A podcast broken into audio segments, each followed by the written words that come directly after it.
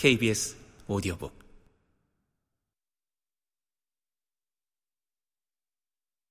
두 번째, 기발한 돈키호테가 처음 고향을 떠날 때에 대하여.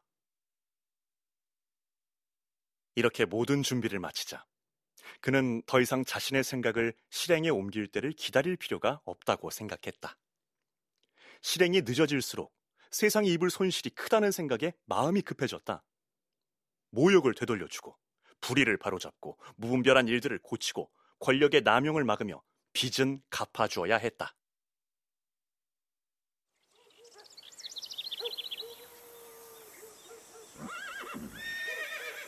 그는 아무에게도 계획을 알리지 않고 아무도 자신을 보지 못하도록 7월 중 가장 더운 어느 날 새벽 동이 트기 전에 단단히 무장을 하고 로신한테 위에 올라탔다.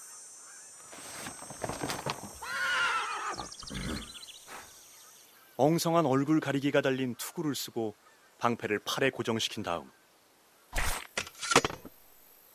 창을 들고는 이 의미 있는 일을 기막히게 시작하게 된 것에 엄청난 만족과 기쁨을 느끼며 마당 뒷문으로 나와 들판으로 나섰다.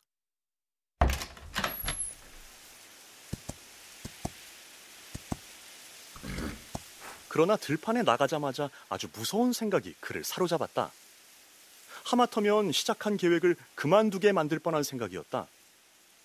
자기가 기사 서품을 받지 않았으며 기사도 법칙에 의하면 그런 기사는 어떤 기사와도 무기를 들고 맞설 수 없고 맞서서도 안 될 뿐만 아니라 서로 기사 서품을 받았다 할지라도 새내기 기사는 무훈을 세울 때까지 아무런 표식이 없는 방패를 들어야 한다는 생각이 밀려왔던 것이다. 이런 생각으로 그는 적지 않게 망설였다. 하지만 다른 어떤 이유보다도 막강한 힘을 가진 그의 광기는 이런 경우로 이야기한 책들에 등장한 다른 많은 기사들을 모방하여 그들이 했던 것처럼 처음 만나는 사람에게서 기사 서품을 받아야겠다는 생각으로 그를 몰아갔다. 무기가 깨끗해야 한다는 점에 있어서는 기회가 있을 때마다 흰 담비보다 더 빛나게 닦아놓으리라 마음먹었다. 이렇게 생각하자 마음이 놓인 그는 말이 가고 싶은 길로 가도록 내버려 두었다. 모험의 매력은 바로 그런 것이라고 믿으면서 말이다. 이렇게 우리의 새내기 모험가는 길을 가면서 혼자 중얼거렸다. 앞으로 올 미래 유명한 내 행적에 대한 진실된 이야기가 빛을 볼 때 이 행적을 기술하는 현재가 이른 아침 나의 첫 출발을 묘사하는 장면을 다음과 같이 쓰지 않을 것이라고 누가 의심하겠는가?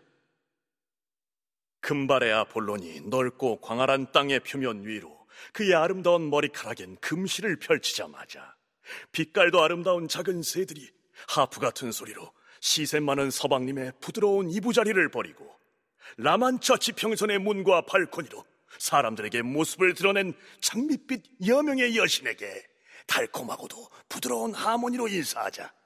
그 즉시 이름 높은 기사 돈키호테 대라만차는 잠자리를 박차고 유명한 말 로신한테 올라 오래되고도 익숙한 몬테일의 들판으로 걷기 시작했노라.